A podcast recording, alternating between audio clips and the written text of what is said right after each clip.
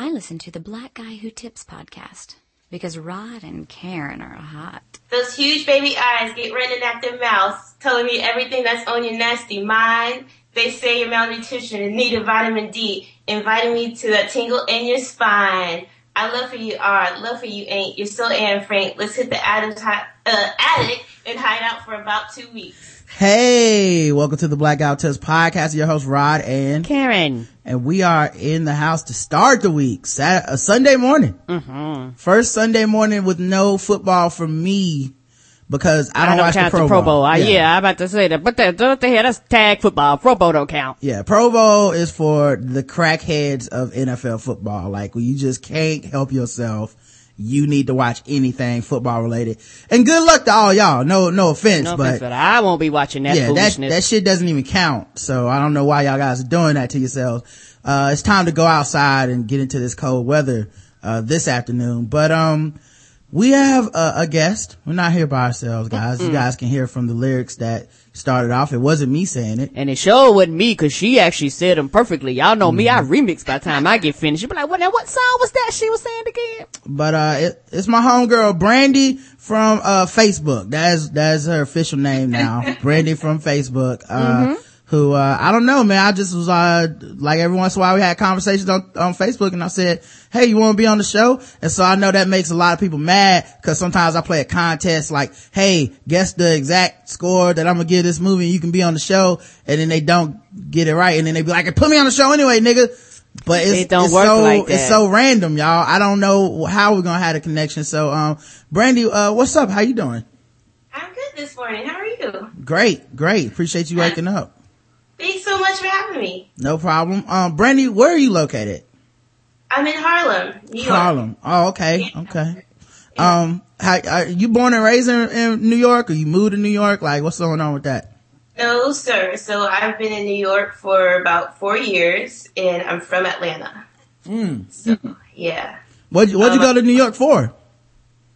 Just to come. It's awesome. Like, no potential. I was gonna say to be a model. Be quiet. Oh yeah, for people that are not watching the chat, some people are gonna see this later. Brandy is very attractive. Another reason. Yeah, I thought she was like, I'm going up here for my modeling career, right. just to let these folks know what's going on. Yeah, I'm not scared to pimp out the ladies, to get the views, or the men, if we have attractive men. So people that are watching this precast, aren't watching it live, you can go to Spreecast.com and look at the latest show. I'm sure Karen will find some way to put a clip up here. Of course. If you're watching it live, you should definitely tell other people to come watch it. So they can all be thirst trapped too. You have an Instagram, Velvet Leggings. What do you have on there, Brandy? Lots of yoga shit and, just random things I like taking pictures of. Of you in velvet leggings? Yeah. Well, no, I do own velvet leggings, but I am in leggings sometimes. Yoga leggings are just the best thing ever, and I don't understand how they get any help. Like, the worst people are the people that say, like, if you too big to have on these leggings, don't wear them. No, let everybody wear them. Like, the more the better. And I know they're not wearing them, quote unquote, for us. But, I'm fine with that. It's a lot of shit that isn't done for me that I'm okay with. I'm like, yeah, that's fine. You want to wear those? You look great. I'm not going to harass you out in public or stare at you too hard, but still, that is a positive, man. I love me some yoga leggings. Yes. Man. And just because you don't like it don't mean it ain't somebody else's thing. Yeah. Stop hating. Hey, Brandy, I was going to say, didn't you teach your first yoga class not too long ago? Yeah. So I taught my first yoga class last week.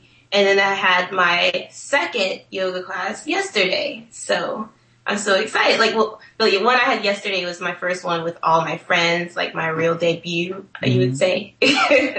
So, Were you nervous?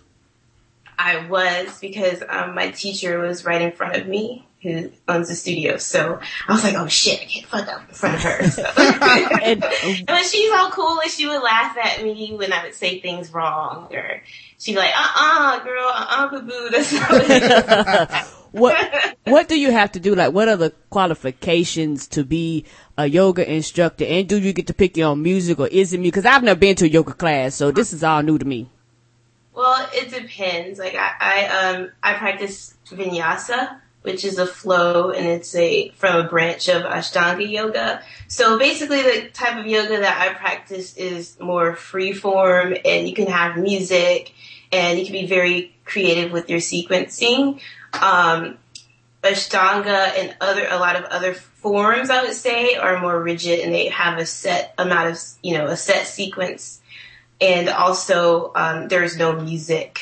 Mm-hmm. So, as far as qualifications go, a lot of big studios, they want you to have your 200 or 500 hour teacher training from the Yoga Alliance. Mm-hmm. I don't have that, because we kick it old school. And so I studied under my teacher for about 2 years. So she's like, you don't have to do that. You can just study under me. So I do plan to go and get it, but for right now, I'm just teaching friends and having fun with it. Is it true that yoga makes you flexible? Because I've heard, like, for a lot of people, I try to find, like, if you work, like, at office jobs, they're very stiff. I know men and women do it, and I know men are like yoga, but y'all, that's where the ladies at in them tight pants. So yeah, everybody's stretching, but you can get an eye view full of everybody. Yeah, it does make you more flexible, and a lot of men, unfortunately, are very stiff. In life, they're just not encouraged to move their bodies a certain way. Okay. So, and it comes back to bite them later on. So you see them in class, just these buff guys, just struggling with the most easy, asanas. It's like, okay, downward dog. They're like, oh no, I can't. Oh, it hurts. But, I think it's great. It's great for men, and, they shouldn't feel like, I stick out like a sore thumb or anything like that. And think of the ladies as a positive. Yeah. I think I just would be scared to do it because I don't want to be creeping anybody out because, there's a certain amount of, No, the women don't care because it's like we are all in here together. Like, oh, really? Because I would be more like, I just don't look up. You know what I mean? Like, don't look too hard. All right, look real quick. All right, look back down, stretch. I probably be doing shit wrong, all offbeat. The women do too, cause it's like when everybody goes in there, they all together. It's almost like whenever I'm doing my like Zumba classes and all those classes, women come in the same class, closer they do for yoga. Mm-hmm. If the dude's in the class, I don't pay his ass no attention. I pay the people attention that's standing on the outside peeping in the door like nuts. Them are the people that kind of creep women out. Not the people in the class, cause they looking at you like you in here sweating like me. Why am I worried about you? Okay. Yeah. Basically, when you're in a class, the last thing you're thinking about are the people around you. Yes. Because you're struggling through it. And, if you have a great teacher, great instruction and everything, and you don't have to worry about doing anything wrong because someone's going to come back around you and adjust you because they don't want you to injure yourself. So, and actually when a lot of ladies who are very serious in their practice, they're really excited when they do see men because they're like, oh yay, finally a guy, yay, we're excited he's in here. So So it might be reversed. Yeah, maybe I'll be the star of the class. Yeah, they looking like, ooh, you can bend like that? The last dude couldn't do half of that. Bravo, sir, bravo. Right. I get credit for stuff that they can do easily. I'm like, look at you bending and stuff. Now, what's the hardest pose in yoga? Like, what is it? Like, do you ever still have problems with any of the, some of the poses and stuff? Well, that's not a very yogi question to ask because every position, every posture has its level of difficulty. Oh, but to keep it real, the hardest for me, I guess, I'm trying to do the handstand and just to stay up there, when I get into my inversion and to keep up there for more than, say, 5 to 10 seconds. Mm. And there's all kinds of transitions that you can do with that. I hate backbending, so I don't like the wheel pose or anything with backbending. That's something I just hate because I'm not really flexible in my back and my core area. So I would say that. Have you ever used them blocks? Yeah, I use them all the time. I love blocks. Okay, because for a lot of people, they say that, especially people that are brand new, they tell you to take the blocks to class. They say because odds are whatever position they're doing, you can't do. And so in order to get it right, you need the assistance of the blocks to kind of help you get in place to kind of learn the moves. Yeah, blocks and straps too. Straps? What is this, BSDM? It's BDSM, Karen. BSDM. Yes, I always tear that up. That's going to the high five stars. Oh, go ahead. Yeah, so let's say if you can't bend your hands, like your elbows or whatever behind your head or anything like that, you can use the block to grip on. Not the block. I'm sorry. Use the strap to give you more space. Instead of clasping your hands behind your back, you clasp the strap. Or with the blocks, if you can't bend over all the way, you just put your hand on the block instead of putting your hand on the floor, things like that. So okay. And also the names, some of the yoga positions I kind of learned how to do because a lot of the instructors in like the Zumba and all them classes also are yoga instructors. So they be like, do the downward dog. I'm looking at them like, what the hell is we doing? Then I just look at other people and I say, oh, I guess that's what we doing because I don't know none of what you talking about. Yeah, it helps to have someone really good in the front. And also I think a really good teacher is great with verbal cues, so you really shouldn't look up. Anyway, they should say, okay, put your hand by your right pinky and then tilt your hip this way and then, pivot to your left or, they should be really great with verbal cues where you shouldn't have to rely on just say warrior one, downward dog, plank. You shouldn't have to rely on that if you're new. Ah, okay. Yeah. Well, the other thing about this, how long have you been doing yoga? And were you doing it in Atlanta before you got to New York? Is this like a New York thing for you?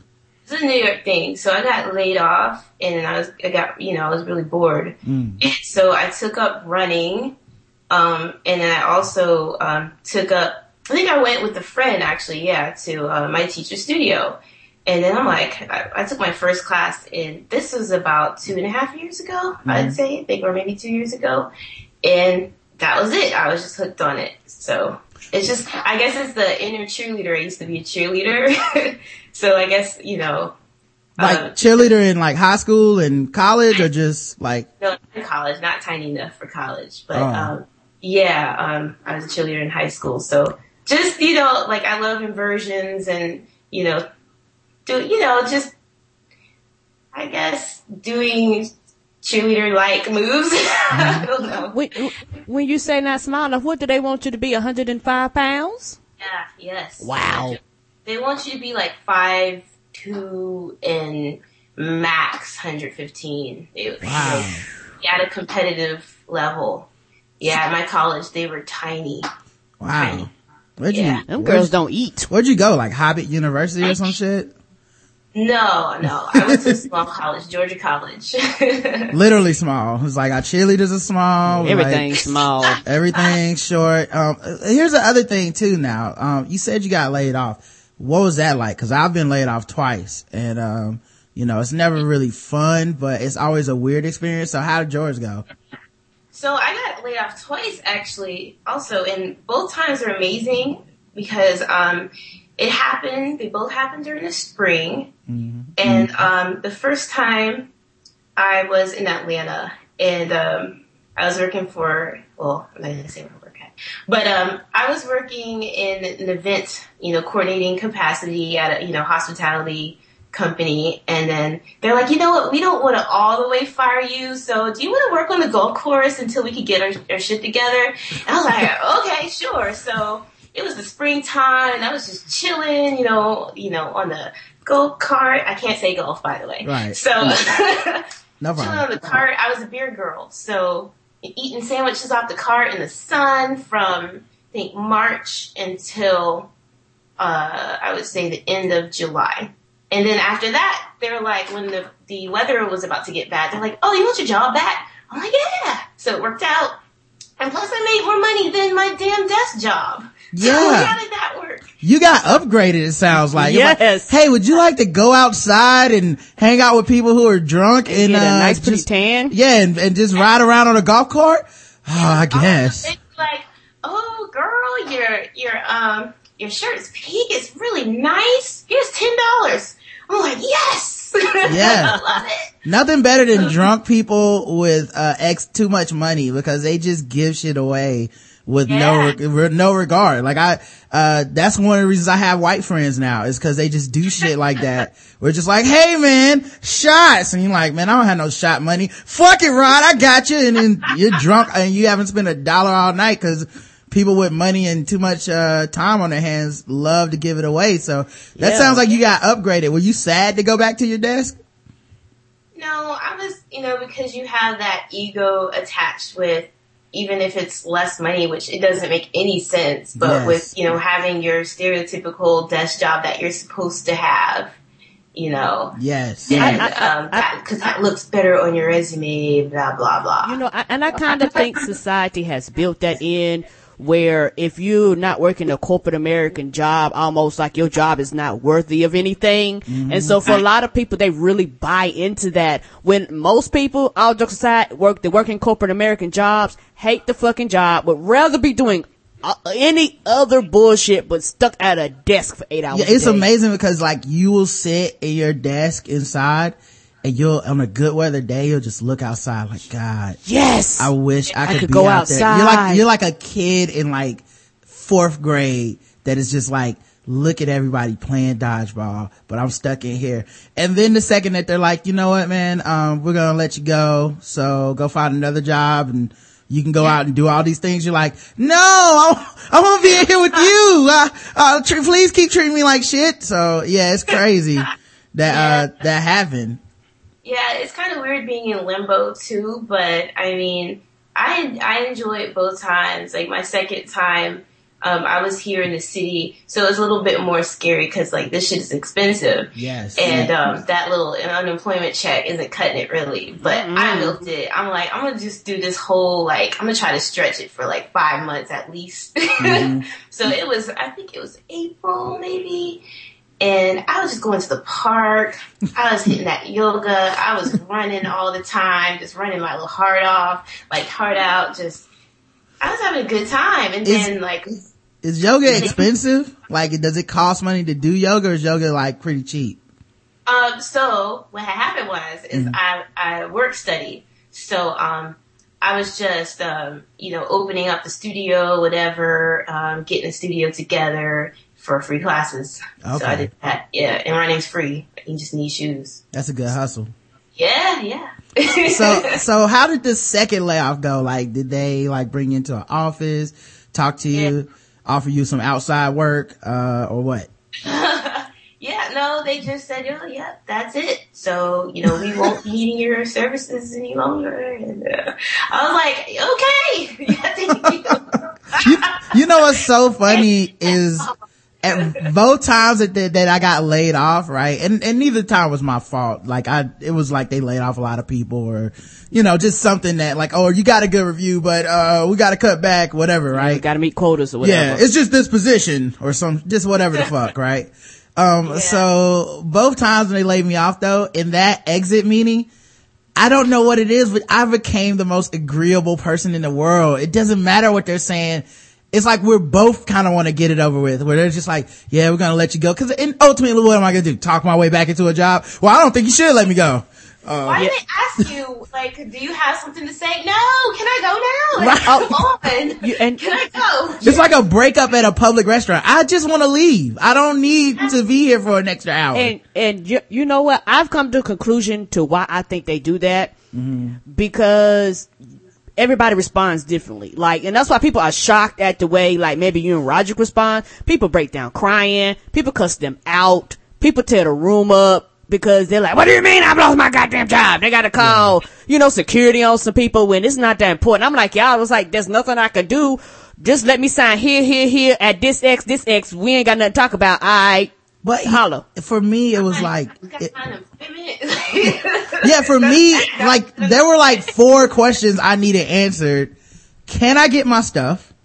That was number one. Like, because ironically, that became like the whole time they're talking, I'm like, Cobra insurance. Yes. Okay. Whatever. Can I get my stuff? Like, do I need to get a box from you? Do I have to bring my own box? Yeah. Can I go back to my desk? Is someone else going to like have to get my shit? Stuff. Yeah. Also another thing that I was like completely like, this is important to me. Do I have severance? When does unemployment start? Both of those questions, because those are real life questions that I care about. I no longer work for you. I don't care about your whatever, you know. And that was it. Like, it was, you know, I didn't need, you know, 17 feedback questions. I didn't need all that extra information they gave me, and it all blurs together anyway because they're like reading from a sheet and it's like under Article 7, at no point in time, we don't want to get sued, will you be able to do such and such. It says you do that violates the severance clause and that violates the unemployment. We will provide that. I'm just like, can we hurry up, because if I get back early enough, I might can catch breakfast. And I think Maury comes on at 10 and I never get to watch it live because I'm always here. So what'd you do, like, are you working yet again, or like, okay, so what'd you do to like get a job, man? Like, how'd you get back into the game? Well, I always figure it always takes me an average of 3 months to get a job. Mm-hmm. So I kind of count it back, like, okay, when is my stuff going to run out?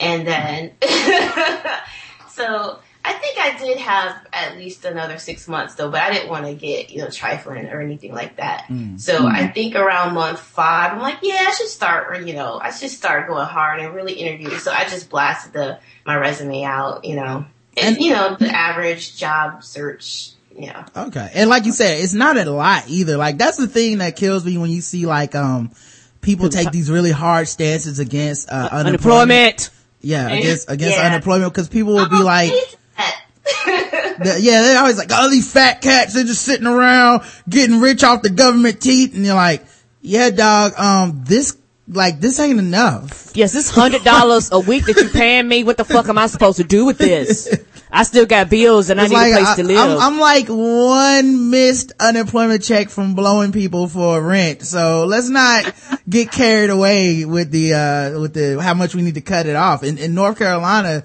they actually cut it from, I think it used to be 2 years to, recently it became 6 months. So like 2 years. Mm-hmm. Wow. Yeah. because actually, depending on like what region of the country you're in, it is, especially down here where a lot of the jobs used to be like meal jobs and things like that, and a lot of those people have to go back to school and get educated, so it's literally taking people a lot longer, and you have more jobs than you have people qualified for the job. I mean, you do have more jobs than you have people qualified for the job. So then it's one of those things where people are like, well, we got these openings, but people are like, well, I don't have the education, you know, so you run to that issue. Mm-hmm. And this is one of those things where I don't know why people think it's good to say, well, just go get a job. Well, the two $5 an hour jobs is $10 an hour. I was making more than that, so now I'm never at home because I'm working, and I still it's like, just take anything. And I'm looking like, and when people said, I look like, motherfucker, would you take anything? Right. Yeah, taking anything is a bad idea. You're just gonna quit it. Yeah, that's how I ended up with my last job that I hated, was that I was just like, well, I guess I should just take something, because, well, and then it's like regret for the rest of that. For like 3 years, I'm just like, I hope they fire me so I can just get unemployment. There's never been, I swear, there's never been an easier layoff exit interview than my last one, because we both wanted that. You know, it's just like, I think I wanted it so bad they started second guessing, like, should we be letting him go? He seems way too happy. I'm just like, so when can I leave? Like, now? Cause like, I don't have to do any more of this shit. I don't need to talk to y'all. Are we good right now? Like, can I just get my box and go to my car and never look back? Is that gonna work? I had a purse, cause I know better than to keep stuff at work. You know, I the only thing I kept at work, and this is funny, right? Cause, I don't keep anything at work. I didn't even keep pictures of me and my wife. Oh no, at work. I have no personal pictures at work. I had two cards that were hand drawn, that I bought from a flea market, of two of the Aqua Teen Hunger Force characters. I had like, you know, a couple, like some candy or something, you know, something silly like that, you know, like coffee and cream or some shit like that, right? But my main thing I was worried about is I bought my own keyboard and mouse from home, because that dirty, dingy ass, nasty keyboard they gave me at the beginning when I got my job, it was so disgusting. And all I was thinking in the meeting was like, y'all ain't getting my clean keyboard. I don't give a fuck what happens. I'll run through security to get my fucking clean keyboard. That much I know. So give me a box for my clean keyboard, my clean mouse. Somebody else gotta use that dingy shit. That was it, man. And Chuck Spears, it was Meat Wad and Frylock. Fuck Master Shake, he's an asshole.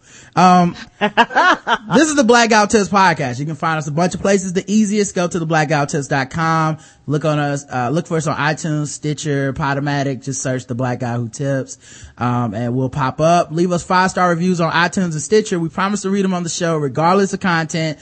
So if you hate the show, that's a great way to get heard.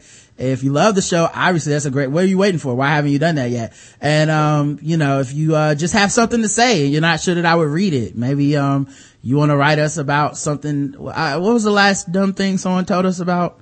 Oh, gay, why do lesbians use vibrators? Mm-hmm. Maybe you want to, you know, hit us up there or something so you can get that stupid question answered. Another thing you can do is support our sponsors. Today we are double sponsored. Woohoo! Yep. Let me find me some sexy music for one of our. Here we go.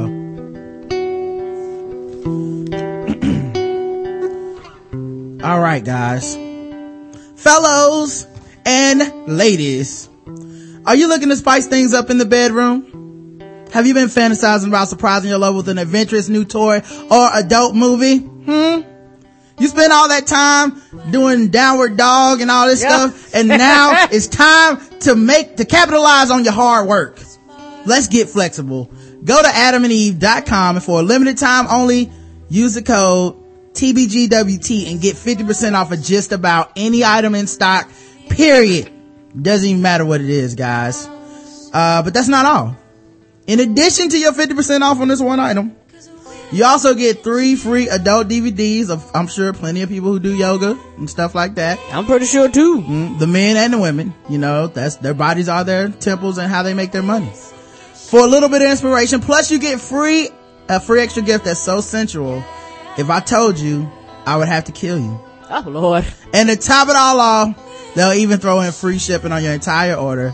They're not joking. So go to adamandeve.com for this special offer. 50% off of one item when you put in the code TBGWT for checkout, and 3 free DVDs and free extra gift. Oh, and by the way, free shipping. What are you waiting for? Don't be a dick. TBGWT at adamandeve.com. Yeah, but go buy that dick. Yes, don't be a dick, go buy a dick. Also, we're also sponsored by UltimatePodcastGuide.com. It's basically a guide to all the people that have ever asked me, hey Rod, I'm thinking about starting a podcast, and then there's 27 emails later and I'm kind of like exhausted, and I'm like, well, I'm running my own podcast, it's kind of difficult, I don't have time to help you with yours. But you could go get all this convenient information in one place, user friendly, and there's like 3 different formats. You can just get like a book, there's that instructional video version, like all these different levels with like interviews and different ways to like set yourself up at ultimatepodcastguide.com. It's by the pros, obviously, Keith and the girl who've been doing podcasting since before podcasting was podcasting.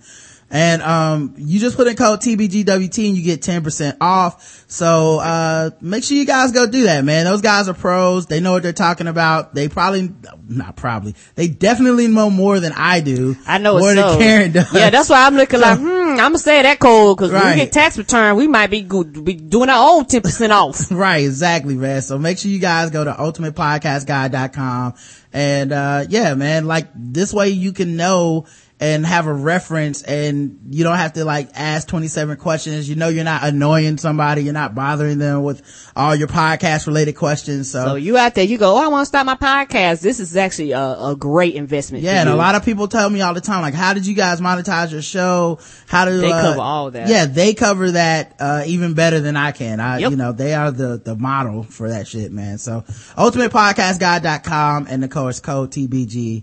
WT. Super Bowl is next week. Brandy, do you watch sports? I watch sports for the social aspect because I like going to the bars and having a cute shirt on and everything. Oh, you're one of those. Yeah, I'm going to admit to that. Yes. For one, there's two parts to this. One, I do appreciate you admitting it. Yeah, because some people don't admit it. I want you to know that I respect that you admitted that. Me too, sweetie. Two, I fucking hate you. And I hate everybody like you. Cause I go to the bar with my boys and this shit always happens where there's some cute girl that's like wearing whoever the best team is at the time shirt or something. Just something like a shirt that just says football on it. And then just football. And then my boys become fucking slobbering idiots where it's just like, yeah, man. So what'd you think about that? Did you hear what Tom Brady said? And they're just like, yo, man, check out Shorty at the bar. I'm like, fuck. Why did I come here? I could have stayed home and watched this shit and not paid for beer. But I appreciate you admitting it. You going to a Super Bowl party next week? I'm going to somebody's party. I know it's so. And watching commercials and talking during the game. Yes, that's time. Oh. I do have a team though. I root for the Falcons. Oh. So I wear that shirt. Okay. Well, she's a little bit more educated than a lot of other ones because I think some of them just come in there because they know dudes are in there. And it's just one of them things where if you ask her anything, what's the first and 10? You're looking like, oh, bitch, this is not the place for you. Why are you here? Well, first of all, we don't know that she knows that. Second of all, I appreciate the loyalty to the Falcons and that's cool because there is a worse level and that's the girl who comes in with if it's say, this year it'll be Seattle. Versus the 40, Denver. Mm-hmm. If she came in with a Denver shirt, those are the worst ladies. If there's a hierarchy of cute chicks at the bar that I hate, number one is the girl with a person with a team on that's playing. And she ain't from there. She don't know the shit about it. Don't know the quarterback. One year we were at a Super Bowl party and this girl was so drunk and she had on a Patriots shirt. And before they started winning Super Bowls, nobody liked the Patriots. So it was obvious, okay, sure, you're a poser. And she came over to us and she was so loud. And she was it was the fourth quarter and it's the Patriots are down one. It was oh, what's going to happen? It's a big game. And then she comes up, she just gets right in our ear and she goes, do you like Tom Brady? Oh my God. Oh my. And I was just get the fuck away from me. What is wrong with you? So, yeah, but, obviously my boys are all I like me some Tom Brady. What's up, girl? And I was I fucking hate y'all too. Yeah. That's good that you're gonna watch the Super Bowl. You know who won't be watching the Super Bowl? Tom Brady, the quarterback for the Patriots. He decided not to watch the Super Bowl because his team isn't in it. And I was thinking what would that look like? I wonder if that happens for people in other genres of stuff. The Oscars are coming up. I wonder if Tom Hanks won't watch the Oscars because he wasn't nominated for Best Actor for Captain Phillips, Why should? I mean, because it's almost one of the things to them it don't make a difference. They get a listing of who won. They don't have to sit through the 4 hours of TV to find out who won and be on top of that. They can read. Yeah, I don't know. It just seems a little bit, I don't know. It's because that is your company, your businesses. That's true now. Biggest event. You seem like something you would want to know how that turned out. And I was wondering, I was thinking that sounds like a very sports specific thing. Cause I can't imagine Tom Hanks next year being I don't know who won the Oscar. All I know is I wasn't in it. So fuck it. I feel like everybody would be what an asshole. You'll never win one now. If Leonardo DiCaprio was just yeah, every year I didn't win an Oscar. Fuck the Oscars. I don't watch the Oscars anymore. I don't care. If I was Leo, I don't know if I'd be watching the Oscars. I wouldn't be admitting to not watching it. You know what I'm saying? That's why I say I'm pretty sure they do it all the time. You guarantee people they don't make it public. They just don't watch. I keep up with it. I think he's gonna watch the Super Bowl. He just wants to. Pitch a bitch fit. That's the other thing too. At the end of the day, he's a married man with kids. He gonna want to do something on that Sunday. He gotta. And he can't go nowhere and nobody ask him about it. Right? Come on. And what is that if you're his friend? Are you hey Tom, man, you want to watch the Ooh, Never mind, man. Never mind, dog. Well, no, he's like, oh, what do you guys want to get into next Sunday? Oh man, I got plans. I just think, call me on Sunday and I'll let you know plans. if I'm available on that Sunday. He has to know everybody's watching Super Bowl without him. Come on now. You're going to be at home by yourself. Right. Could you imagine even his wife? They'd be like, honey, where you going? I got invited to a party. Right. What kind of party? I got invited to a chili off. Giselle, is that a Seattle Seahawks shirt? What? I don't know what you talking about. You don't even like the Seahawks. Why do our kids have on Bronco gear? What are you talking about? I told you to take that shit off, boy. What are you talking about, baby? That's all I wonder. But he's not watching it. Another thing too, and I don't know how New York is really sectioned off, but do you guys have a lot of Waffle Houses up there? No, and this is a problem. Mm-hmm. At least I know in the boroughs, there are no Waffle Houses. I believe they have them in New Jersey, which I don't go there, so. Right. Yeah. That's the thing about Waffle House, though, and it's kind of fitting that it's in New Jersey instead of New York. Waffle House is like the only restaurant that moves to a part of town, and it's kind of like, I feel about that the way that racist white people feel when black people move in, where it's like, there goes the neighborhood. Yeah. It's official now. Because it's a Waffle House up the street. It's time to move. Yes, because we was like, going down the street and we looked over there and I was like, is that a brand new Waffle House? I looked at Roger, that's the cleanest that motherfucker ever gonna be, because as soon as you get anybody in it, I think it's tradition to put oil everywhere and just draw and fry chicken crumbs everywhere. I think that's tradition to break it in. Right. So I was like, oh, that's the cleanest that bitch ever gonna be. And this is now officially the ghetto. Mm-hmm. And they always look like they're from the 70s when they're new. I'm like, what's up with that? Yeah, who designed that? Did the dude from everywhere and stuff? Do they even take credit cards now? No, for years it was cash on and shit. The bitch might still be cash. I remember the year when they started taking credit cards. I was in college. Yeah, like 2002 or 3 or something. That was a big deal. Waffle House is the only place that you have to be like, nah, we can't go there. I ain't got no cash. Yep. Trying to get a Waffle House? Nah, man. It has to be a long night, then you want Waffle House. Yeah, it has to be like, Waffle House is, great at 3 a.m. and, that's acceptable. But if it's like 6 p.m, then you're a horrible human being that has made some really bad life decisions to arrive at the point where you're stopping at Waffle House in the middle of the afternoon. When they moved in, it was like, man, there goes the neighborhood. I can't believe this place. Mm-hmm. Like, I grew up here, and now we got a Waffle House. It's like Waffle House and Crack House is pretty much the same for me. Last time I went to the Waffle House, it was like, I ordered scrambled eggs. That's it, plain, because I was trying not to be, trying to be healthy. And they looked at me like I was crazy, like I was growing horns on my head or something. Like, you don't want nothing else on that? I'm like, no. You don't want the combo? They're like, you gotta have something. You want some bacon? I'm like, I said eggs. Some hash browns, smothered, covered, hump, dunk, chunk. You don't want none of that going on. You're like, no. And Waffle House is also the only place that I don't even use the bathroom to wash my hands. Like, it's like whatever came in there on my hands is cleaner than whatever the fuck is in that Waffle House. It's like, yeah, man, we just came from the club, we just came from playing basketball outdoors. You know what? That's probably better than washing my hands in their bathroom, dog. Like, you ain't got no sanitizer or something. Yeah, you got. Give me some Purell. Like, I'll take some Purell and just take my chances, because I know the only thing in that bathroom is dysentery.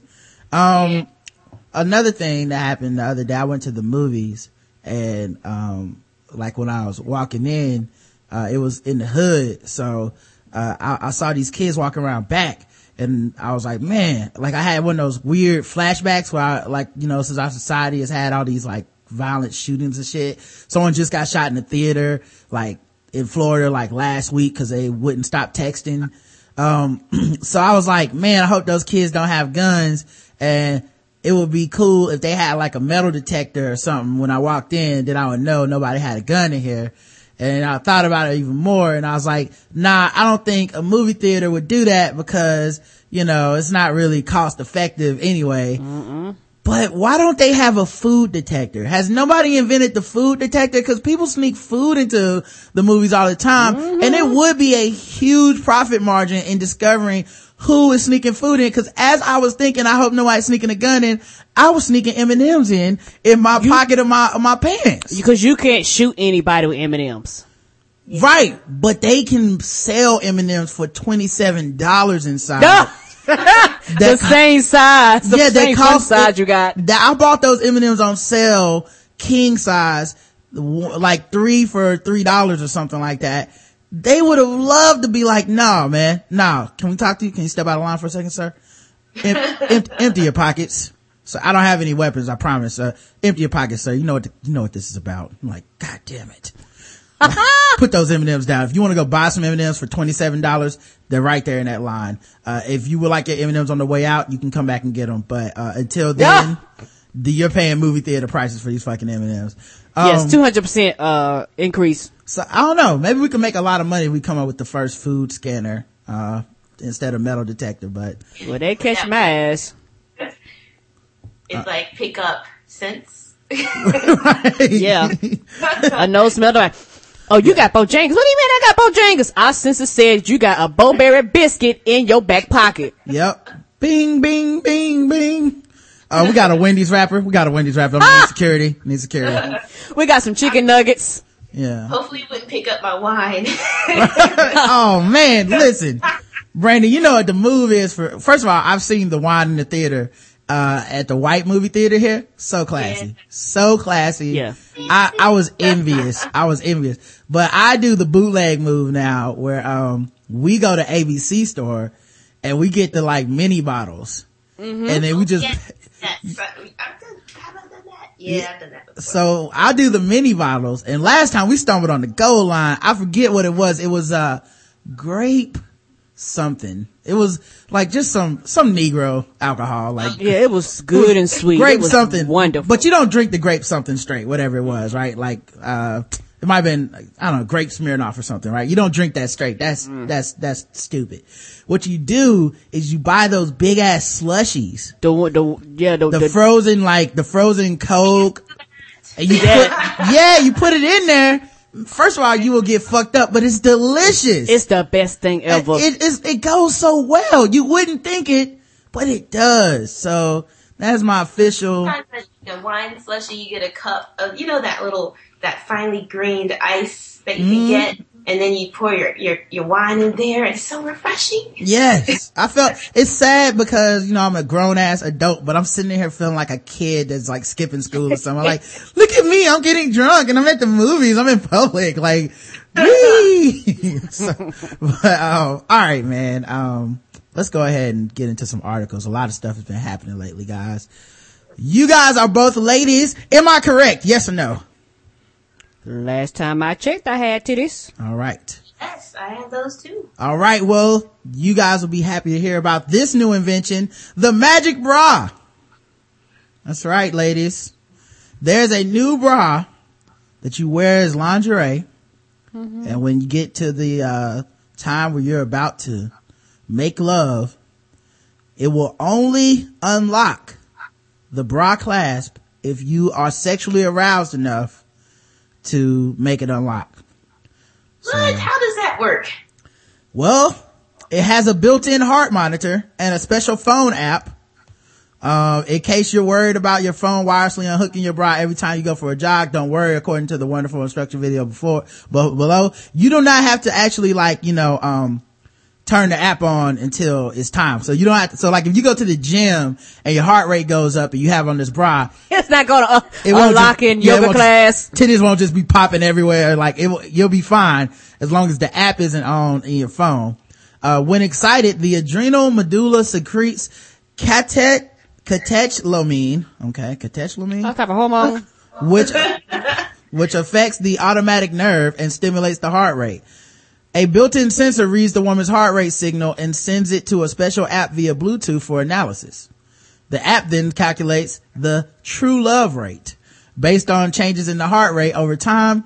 When the true love rate exceeds a certain value, the bra hook is opened automatically. What happened? Nobody talks about shit malfunctioning. Shit be like, you know what? I'm not opening up today. What if your phone dies? Duh! You know, and you're just down there on her for like 30 minutes, like, good grief, what is wrong with this girl? And it's like, oh shit, my phone's off. My bad, dog. Should have been unclasped the bra. Yeah, it's scientific. So, would you guys consider wearing the, True Love bra? Mm-mm. No, Karen? Not unless it came with some music. I mean, we're gonna go through all that trouble. We might as well put some music in there on the bra. Yeah, that would be nice. A bra that could like double as an MP3 player or something. Oh, you know what? Or either you program it where you can just download all the music you enjoy having sex to and it just starts playing. Mm. Now that would be hot. Okay. Well, Karen came up with a different idea, but would not wear this one. What about you, Brandy? Would you consider wearing the True Love bra? If it was cute.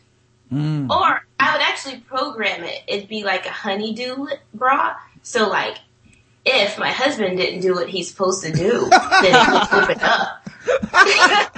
You come home, you're like, oh, the clothes are folded. Clink. Yes. I'm like, what? You didn't put those clothes through the dryer? Right. You didn't even trash out? Clink, clink. You're right. He just know he was doing a good job around the house. He's like, oh my God, I came home and the titties are already out. I must have done something right. I don't know what it was. Whatever it is, I'm gonna keep doing it. Oh, the kids are bathed and homework done? Right.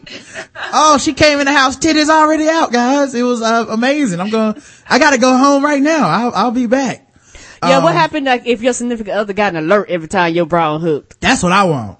Oh Lord. Like I want. Although I do feel like that would easily be used for immediately people would be like, you know what, I'm gonna use this to see if someone's cheating.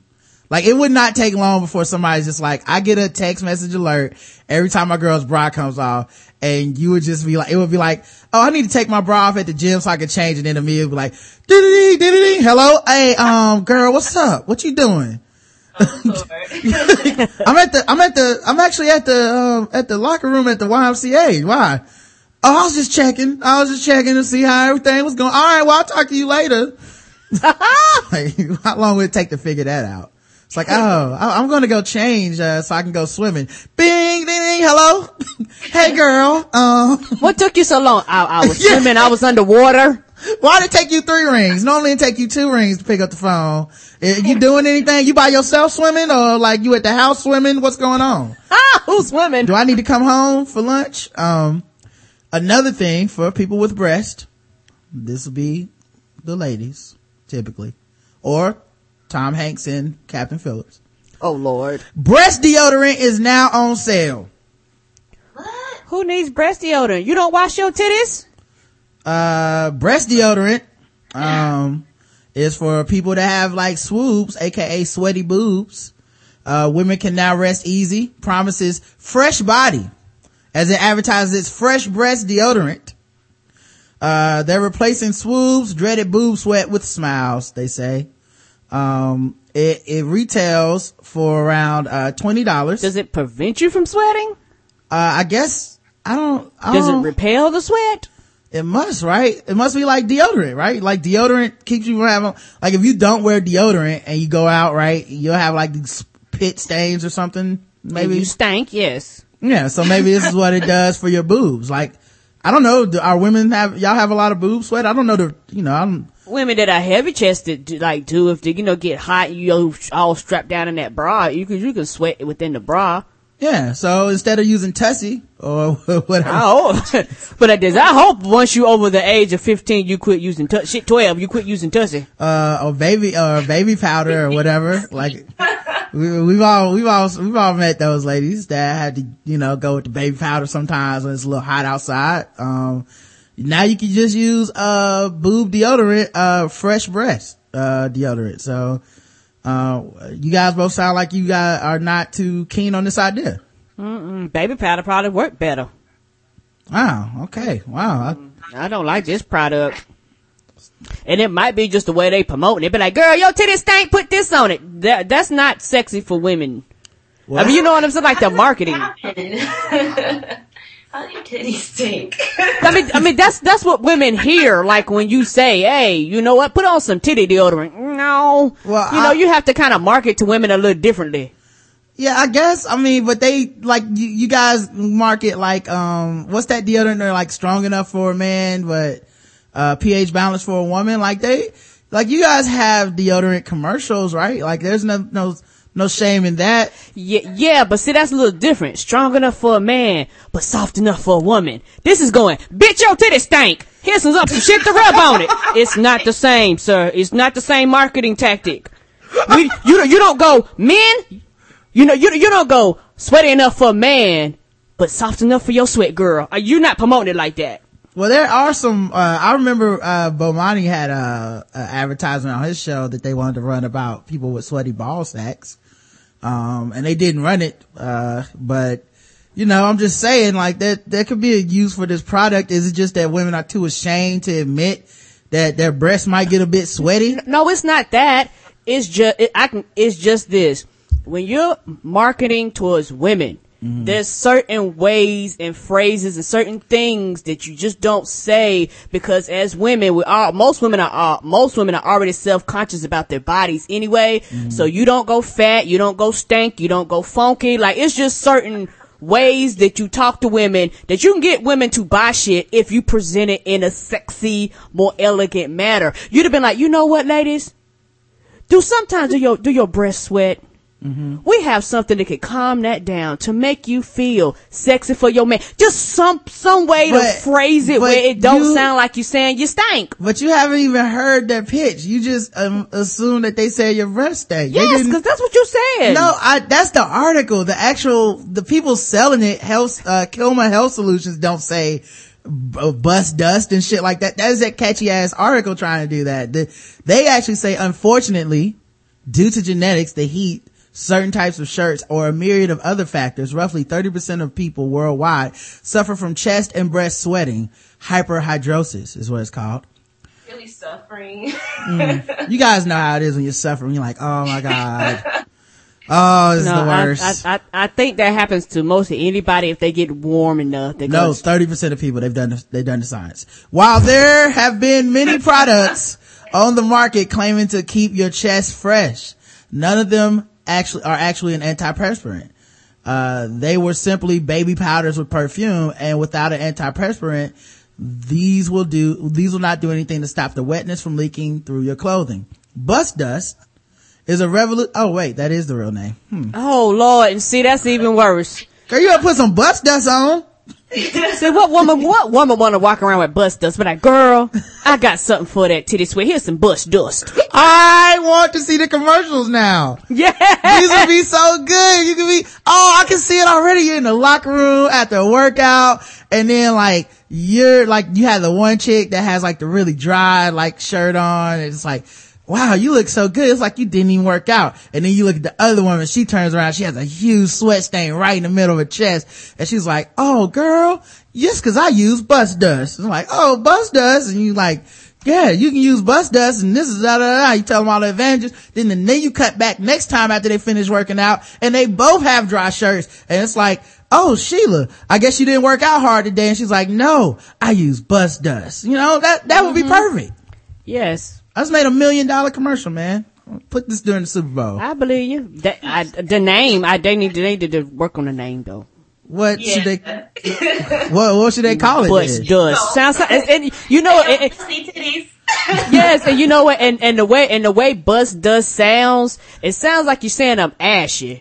You know, like my titties is ashy. You so know, what about like busted, dusty titties, girl? What about the dry tits? What about that? Is that too? That won't work. No. Use dry tits. Keep your titties dry.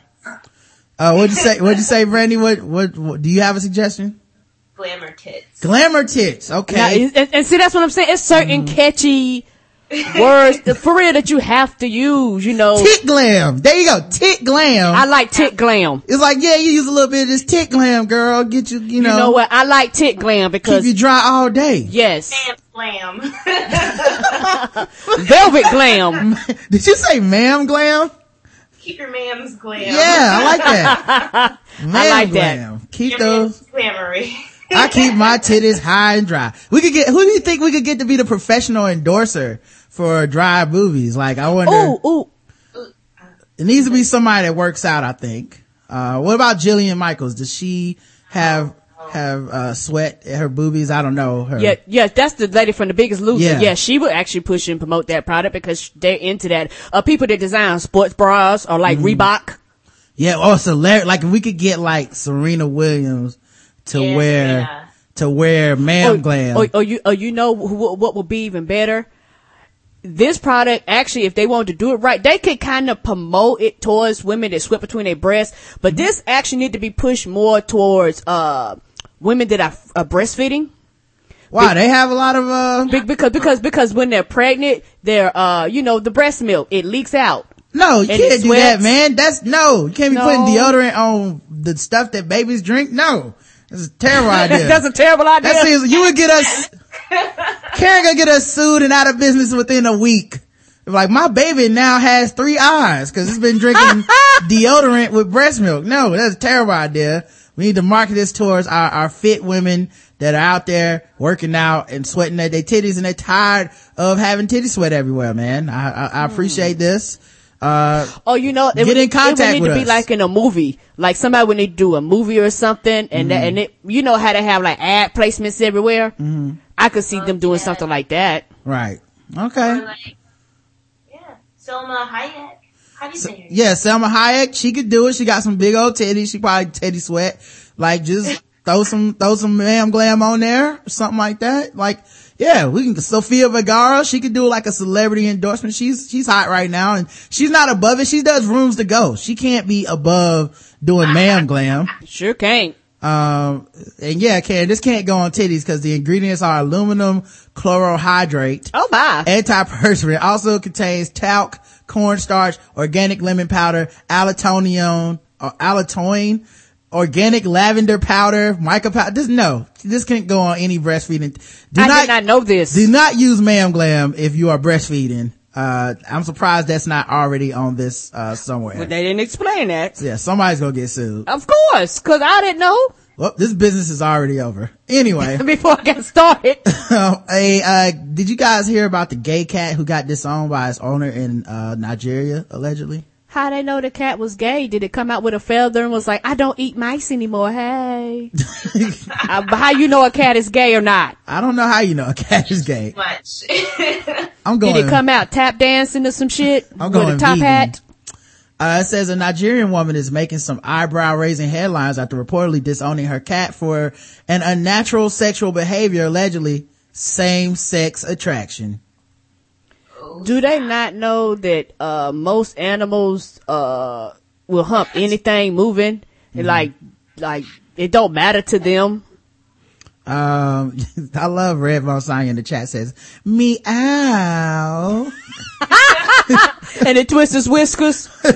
Yeah, well, isn't the Puss in Boots gay, or was that not supposed to be? I thought it was, because when I watched Shrek, I was like, oh look, it's a sword fighting gay cat, and I thought now it was cool. Now that cat is gay, but you know the cat at your house, I don't know. His boots are maybe designer, so right, yeah. You know, he was ahead of the trend. Fashion wise, and when you wear a hat with a feather in it and some boots, I feel like, and a sword, a rapier at that. I feel like that man was gotta give that cat his props. Yeah, your cat walks out in the ascot, y'all might need to have a conversation. According to this, the Nigerian newspaper Leadership notes the woman whose identity identified simply as being middle-aged rid herself of her cat named Bull, whom she owned for 7 years, after the cat was deemed to be in the habit of making sexual advances only to other male cats in the household. By this, the cat apparently it was a pole cat. By this, the cat has climbed the pole. I think it wasn't interested in the kind of pole you climb, Karen. By this, the cat has made a record as the first cat to be so publicly declared gay and disowned by its owner, said Donatus Nadi in his article. As for the cat's disgruntled owner, she would only add, anybody interested in this gay cat can have it because I have no further use of it. Only straight cats in my house. Using the cat. Yeah. You ain't killing no mice in here with your gay ass. Get out of here, you gay cat. Is she scared the cat gonna make her gay? Maybe that's how it works, Karen. I guess so. She's gay. I woke up singing and dancing with a top hat. I don't understand. Get out of here, cat. I love musicals. I was watching Rent. Oh, it's the cat. The cat keeps putting it on Rent. I don't like it. What is this, Glee? Let's turn this off. Did you guys hear about the anti-abortion phone app that lets you pray to stop abortions? That's just too much effort. Mm-hmm. Download this app and you can first of all, the most interesting part about this article is I found out there's a tech focused gathering called Pro-Life Con that is pro-life technology and stuff. We literally have conferences for everything at this point. How many people can be at this? I don't know. Will it's gotta be like four people. Like, who is also into cutting edge technology but antiquated ideas of women's sexuality? Like, how do those two things even intersect? 'Cause look, we also have the technology for butter churning. Yeah, they have a Online for Life phone app. Online for Life's app. How does this app work? Does every time a woman get an abortion, it pops up? I mean, how do you know? Like, maybe I don't, because I thought that was private information. Well, first you have to log in. Okay. Create your login, where you from, all that stuff. So then next you pray. And that's about it. You get a screen shown below at the top photo. Do they charge you for this? I don't know if they charge you or not. Because if they do, that's a flat ripoff. Because you can do that without the app if that's what you're going to do. With apps now, what they do is they have freemium, right? Like Candy Crush. Oh, you can download it for free. Mm-hmm. And then when you start playing, it's like, oh, you want to beat the level? No, we didn't promise that. So you can pray for free. But if you want to pray for a charge for certain hospitals, we're going to charge you a fee for that. What if each time when you finish praying, there's a text message that goes to a girl that just got an abortion. It's really mean. Mm-hmm. So, mean enough to make her cry kind of thing. So you just send those out each time. Yeah. Or send someone out on your behalf to wait in front of an abortion clinic and antagonize that girl. That's gonna be cool. But they can take selfies of them with the sign, I'm out here with your money now. Being. Okay.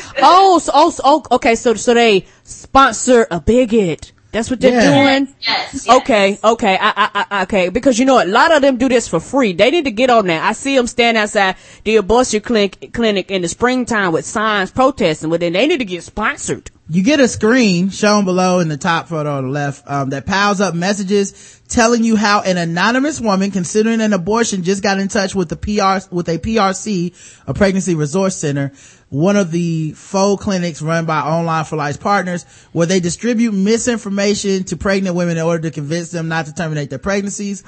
The app doesn't tell you whether the woman who is considering the abortion think they're contacting a health clinic that performs abortions. It doesn't tell you if the women, what a troll thing to do, to be like, oh yeah, well, this is a women's health clinic.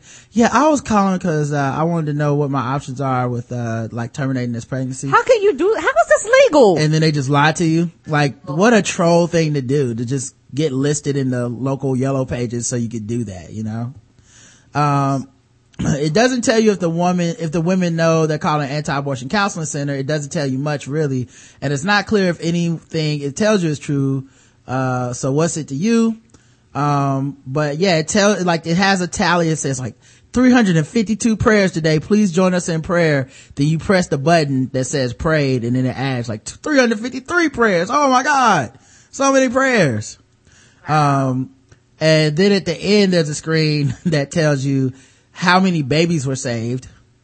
How is this accurate when you don't really know if the woman got an abortion or not because you're playing phone pranks on her? Well, it tells you, according to this, the screenshot, baby number 1447 was just saved in Pittsburgh, Pennsylvania. Baby number 1446 was saved in Dallas, Texas. So it tells you the location of the babies that you're saving through your praying. So there you go, guys. Make sure you guys download the Pro-Life app and you guys can help everybody out. Oh, fuck you. Have you guys heard, well, Karen, I know you have. Brandy, have you heard about Juan Pablo, the newest bachelor for white people to fawn over? Only a little bit. I just know that there's a hippie girl in it. That's all I know, right? Yeah, I saw her on The Soup. That's how I get my news. Yeah, that's how I get all my news about it. So she was, she, like, he said some homophobic stuff the other week. He said they were like, have perverted lifestyle and stuff, and everybody was mad, but I think it's time he apologized, and it's okay because Lance Bass has forgiven him.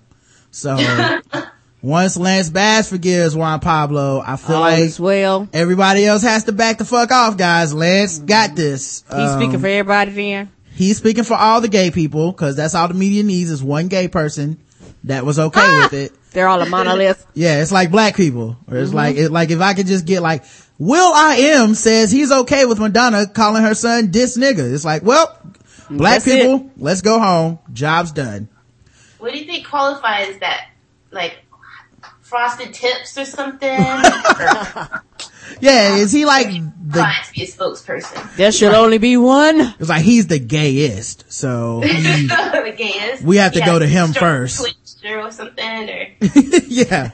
A porn company is attempting to, and this is crazy. I don't know why they wouldn't just move to Vegas like with the rest of the companies, but there's been these condom laws that are passing in some of these states where they film pornography, where it's like you have to wear a condom during the filming. And people that are fans of porn are like, nah, that's not my fantasy. I want to see people with no condoms. And so some of them are moving to different states. A lot of them are moving to Las Vegas. Mm-hmm. Well, this one company is Falcon Studio, where they are trying to pay for the technology to edit condoms out of the scene. Wow, that's a lot. Right. Like how much money does that cost to edit the penises out? $100,000 for every 20 minutes. Wow. Well, who's paying that? It literally would be cheaper for you to pack all your cameras up and move somewhere else. That's so much money. Why would you pay for that technology? Yes, I don't know, or get a hooker and film her. I don't know, for all that money. Yeah, and the technique is called rotoscoping. Editors will have to match the color, texture, and wetness of genitals for each and every frame. Given that a sex scene is an average of 20 minutes long, depending on which films you watch, obviously, and even subtracting a generous 10 minutes between oral and the climax, which are always condomless, you'd still have 10 minutes left, he said. At 30 frames per second, that's 18,000 unique frames per scene times 5 scenes per movie. That amounts to 90,000 frames. We're talking about easily $100,000. And the porn companies are not paying that, so scrap that bullshit. Yeah. But actually, you know what? If you think about it, that could be a good thing for technology, because apparently porn made streaming, you know, what it is today. That's true. They maybe have a point here. Yeah, maybe we'll make rotoscoping so cheap because it'll be used so often that it'll have to come down cheaper, and then, you know, next thing you know, we'll be rotoscoping our YouTube videos for free and shit. Yeah. Right? Oh no, we don't want to do that. Some people do too much for YouTube, so I don't know. Yeah, that's true. I wonder what all we could rotoscope easily. Well, I'm gonna take my glasses out of this frame. But yeah, man, it's just, I just thought that was weird, like all the stuff people are doing to get around those condoms. I just move, man, it's cheaper. Yeah. You know, the reality show, I think it's called like I don't know if you guys watch these shows, but I've watched a few, but there's one called Repo Games. I've heard of it before. I've actually seen an episode or two. Yeah, which, by the way, it's the worst shit ever. One of the most cruel games in the world. It is. If it's real, right? And I always doubt these things are real, but apparently I was wrong. But what they do is they like show up to your house and it's like, Brandy, you ain't paid the note on this, brand new Plymouth Crossfire. And, it's been 3 months. We're about to take your shit. And they tell you this after they've already hooked it up, right? And you come running out the house like, oh, no, you can't take my shit, my babies. And then they're like, well, Brandy, hold up. We're going to ask you 3 questions. If you can get these 3 questions right, you can keep your car and we will pay off the debt. which seems entirely cruel, right? Because yes, on the one hand, you have a chance to get your car and your debt paid off. But on the other hand, you just asked me three questions. If I get any of them wrong, you're still taking my car, and now I'm on TV, and it's really embarrassing, right? Mm-hmm. So they tried to do this game to Carlos Enrique Barron, 43 years old. Uh-oh. He was found guilty of felony assault with a deadly weapon because he opened fire during a confrontation with the crew of the reality show Repo Games outside of his home 3 years ago. Yeah, what made them think that everybody's going to be friendly to them knocking on their door going, hey, we got your car? Mm-hmm. Do they not research before they do this? Right. That's a very dangerous job. Does this man have a concealed carry permit? Maybe we shouldn't do this one. But yeah, he was also convicted of discharging a firearm and a gross misdemeanor. The jury reached a verdict, but after 3 hours of deliberation following Barron's testimony earlier in the day, he had faced 7 charges. District Judge James Bixler set a hearing for next week to determine bail pending Barron's sentencing hearing. That hearing will be scheduled next week also. Barron could face a sentence ranging from probation to decades in state prison. He's a former special education teacher and homeowner association president. He testified that he feared 2 of the show crew members were going to attack him before he fired his handgun outside of his home in April 2011. No one was hurt. So he's going to prison, didn't even hit anybody. Damn. Yeah, George Zimmerman's like, aha, see, it's harder than you think. Yeah, most of y'all going to jail. Right. He testified that he warned the men who emerged from a black van bearing Repo Games logo that he would kill them.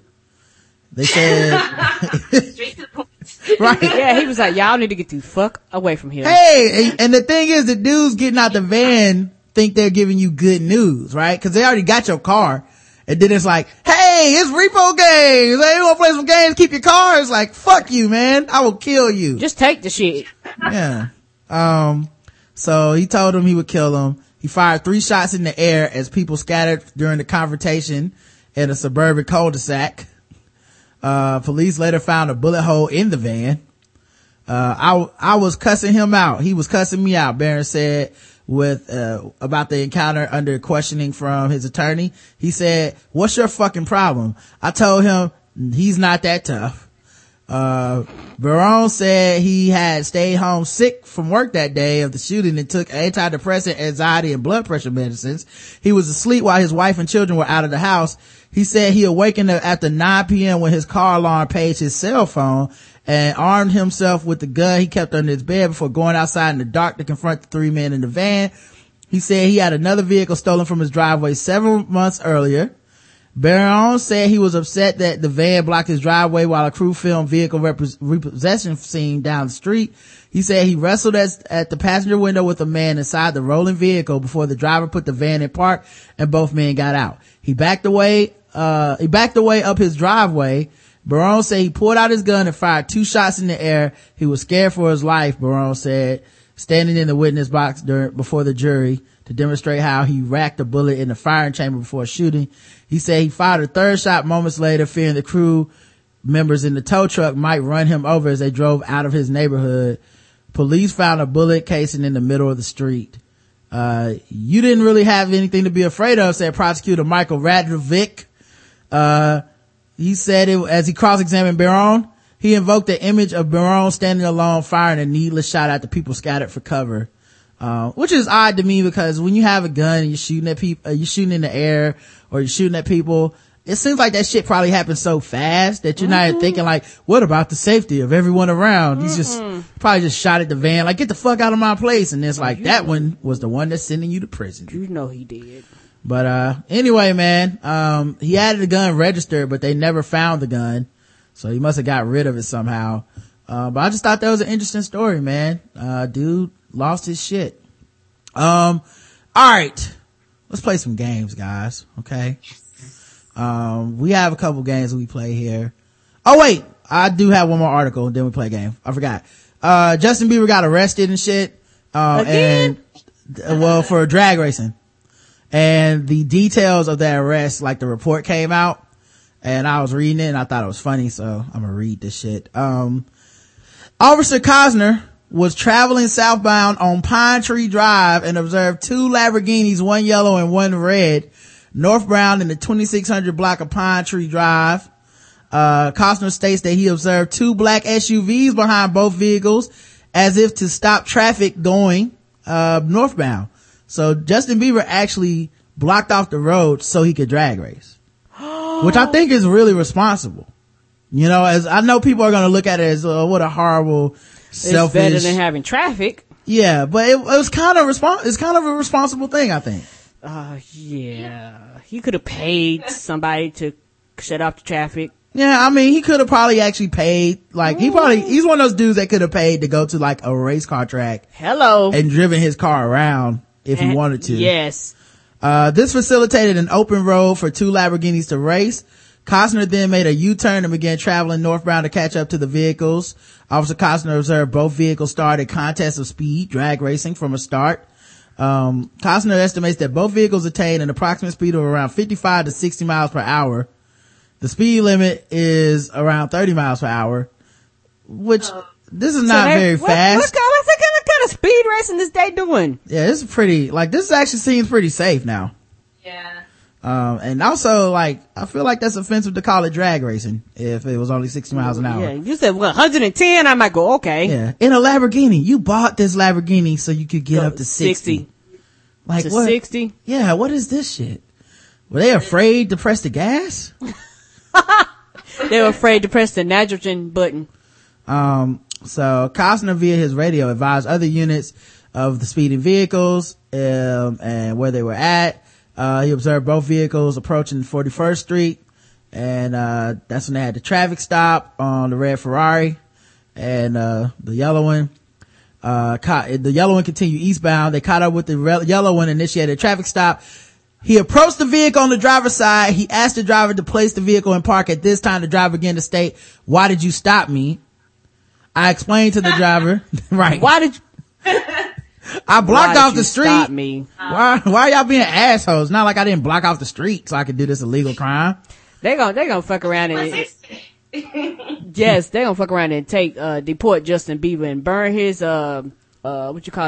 passport up. I'm like, don't ever come back here again. Well, yeah, he is from Canada, isn't he? Yeah, they gonna be like, you know what? Do what you want to do up there. Don't come down here. Yeah, you from around these parts, boy? Well, actually, I'm not, officer. I was drag racing, you hoser. He was drag racing with the other Lamborghini, and I immediately smelled an odor of alcohol emanating from the driver's breath and bloodshot eyes. By the way, one of the SUVs, like one of the people in the SUVs that cut off the traffic for him, his father was in that. So It's even crazier to me. Like, he's only 19. His father knows his son is drunk and high, racing this, you know, car. I mean, I guess he's beyond parenting at this point. Cause one, he is quote unquote an adult, but he's rich as fuck. Like, how do you parent a child who's literally richer than, like, what do you do to him? Hey, he paid his dad to be in his entourage. Right. Like, no more, weed on the weekends, young man. That's enough. You put the brandy down before you get in the car. Good grief, Justin. Go to your mansion. That's it. Go to your mansion. Get out of here. I immediately smelled an odor of alcohol emanating from the driver's breath and bloodshot eyes. The driver had slow, deliberate movements and a stupor look on his face. These are all indicators of impaired driver. I asked the driver to exit the vehicle to continue my investigation of a possible impaired driver. The driver stated, "Why the fuck are you doing this?" Finally, the driver exited the vehicle as he kept going into his pants pockets.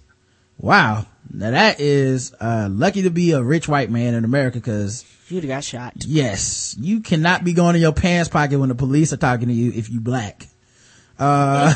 You better keep your hands on the damn 2 and 10. Yeah, this shit would have been reading like Ray J shot by police 7 times in his Lamborghini. Right.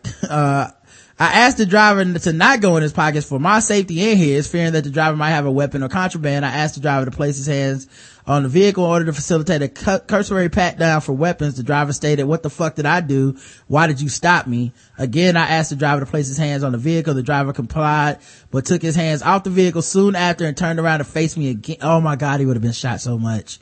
Oh my God. This is a lucky you were white situation. Ain't that the truth? Like, that dude probably didn't even know who Justin Bieber was. No. It's just like, this rich, spoiled asshole kid won't sit still. So yeah, he turned around and faced me again, and I asked the driver not to take his hands off the car and to look forward because I was going to perform a cursory pat down. The driver stated, "I ain't got no fucking weapons. Why do you have to search me? What the fuck is this about?" Wait, what? Yeah, Justin Bieber was talking that shit. Did he go fuck the police too? Oh yes. Would you like all of my drugs? They're right here. Please don't take me to jail. Please don't take me. Right. Please. I'll suck your dick, please. I just want to go home. Yeah, he was talking gangster, man. So he says, "What the fuck is this about? I advised the driver that if he continued to take his hands off his vehicle, he will be subject to arrest." The driver again turned around to face me. At this time, I grabbed his right hand and stated to him he was under arrest. The driver began to resist me by pulling his right hand. Oh my God, he would be so shot. Oh. Wow. Oh. Anywhere you keep them where they are. You can't even. Yeah, right. If you did this during like stop and frisk, you would at minimum be beat down. Minimum. And that's not even with you doing a crime. That's just you being stopped. You know what I mean? You would be beaten into the fucking concrete. And this dude is sitting there talking to the cops like, "The fuck did I do? Get off me, pigs." The driver turned around to face me. He grabbed his right hand, stated, "Okay." Driver again began to resist me by pulling his right arm away. He said, "What the fuck are you doing?" I advised the driver not to resist, and with the assistance of Officer Molina, and Officer Sosares, he had to get 3 police on him. We placed him into custody with no further incident. The defendant was transported to the Miami Beach Police Department by Officer Dion. While en route to the station, the defendant inquired as to why he'd been arrested. Officer Dion advised him that he believed he was impaired. The defendant advised that he was not drunk and that he's 19. So you legally can't drink. No, you can't. Not in the United States. Yeah, not even a little bit. And that he was coming back from recording music at a studio. Once at the police department, holding facility, Officer Dion observed the defendant to have a flushed face, bloodshot eyes, and the odor of alcohol beverage on his breath.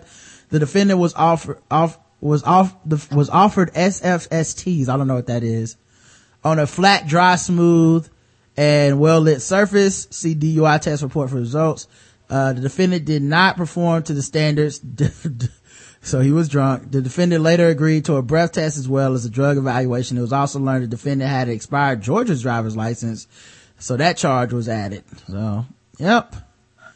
He went from our sweetheart to, I thought this criminal. Nigga was retiring. Why is he still making music? I'm just mad that I'm just glad that he, like, this makes me respect Miley Cyrus so much more now.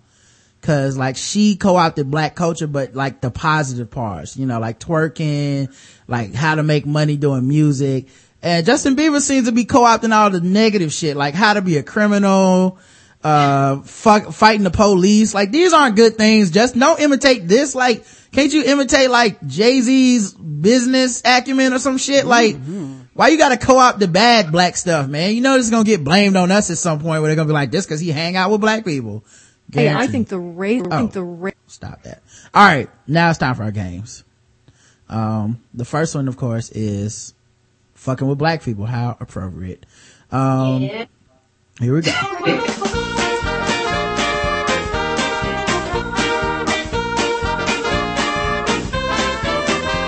We're just fucking with them black people. We're just fucking with them blacks.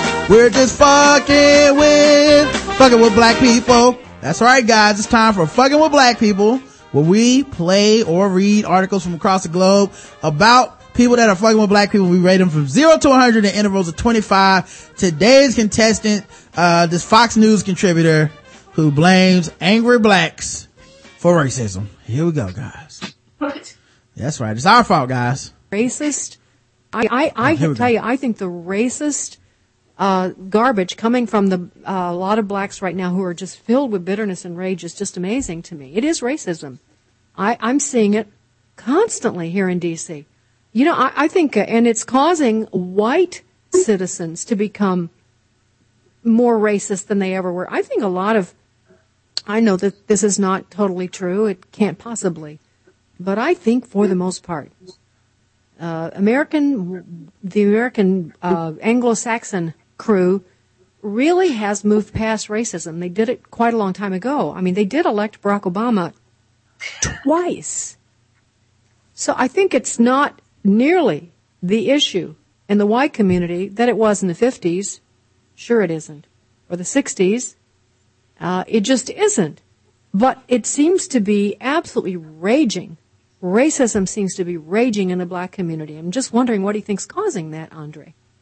Well, I think what's causing it is people like Barack Obama and Eric Holder, who can't say enough and stir the pot enough to create anger and hatred and bitterness.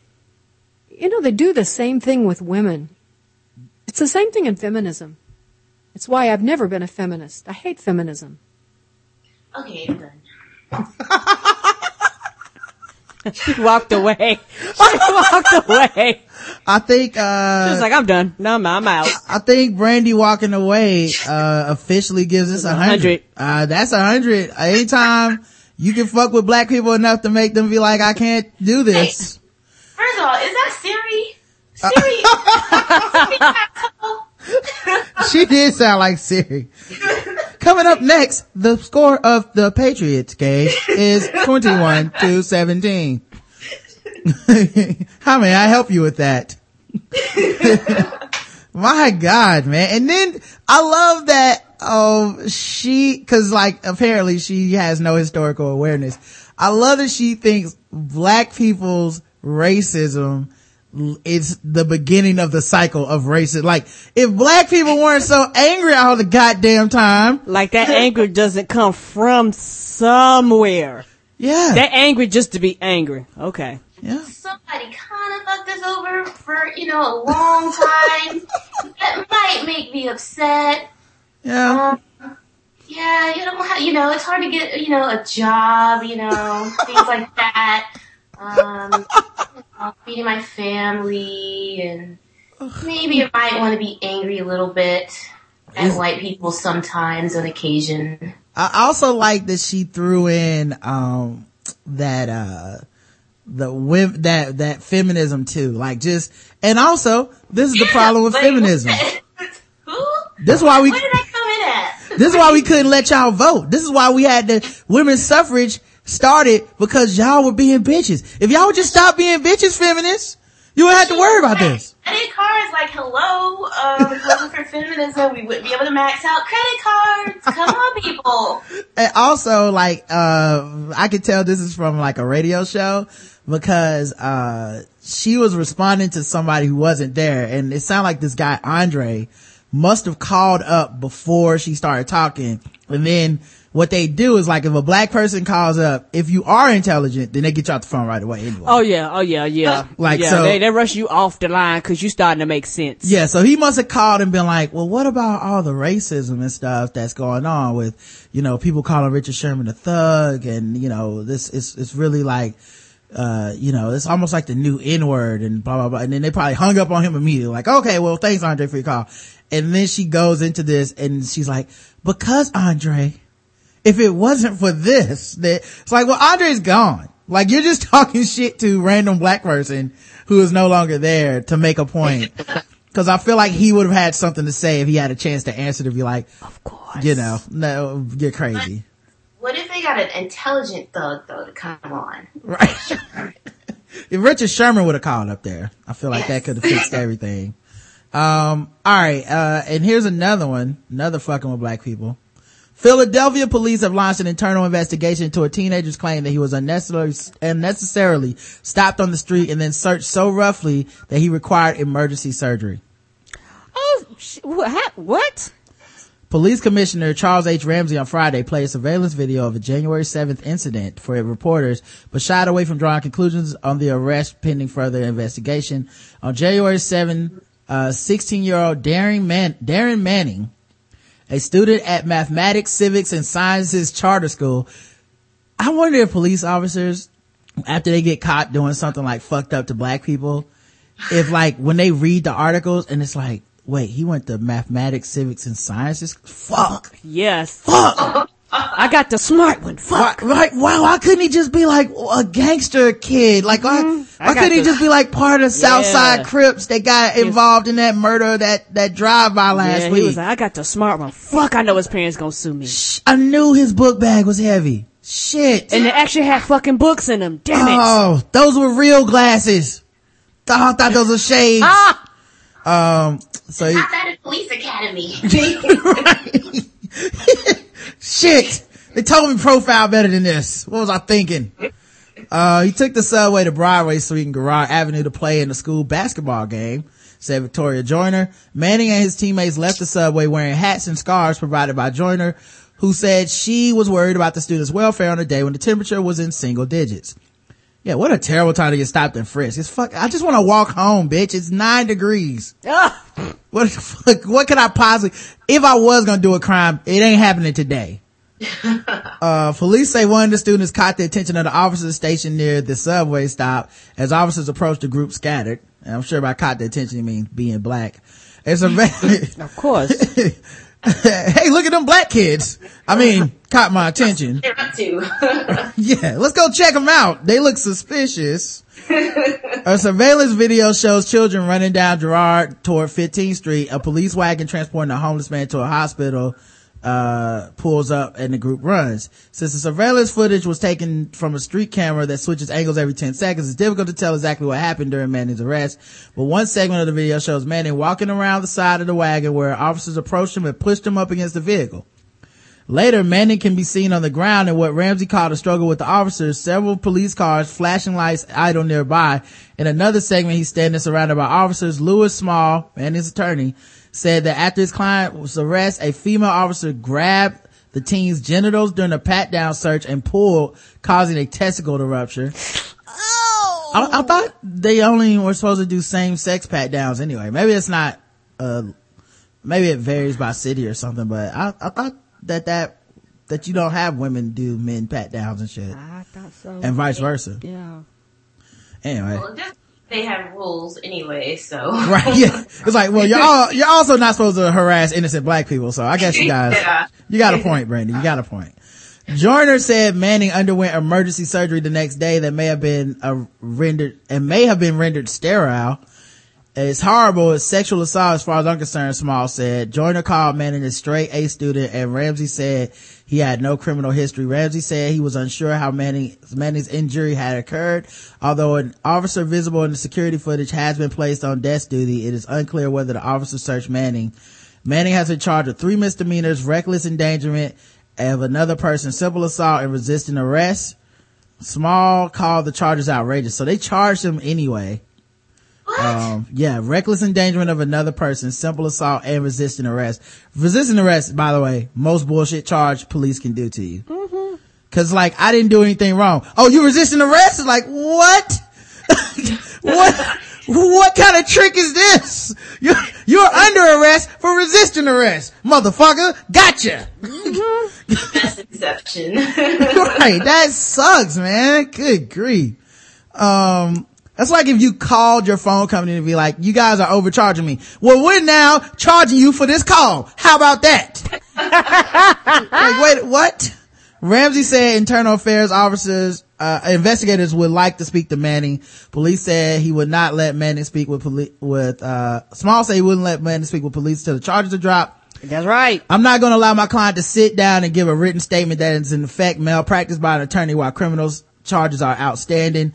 Ramsey said the department was taking the incident very seriously and asked any potential witnesses to come forward with information. We want to piece together what happened. How about you piece his balls back together, you son of a bitch? I know, because before this incident, this baby balls functioned just fine. Right.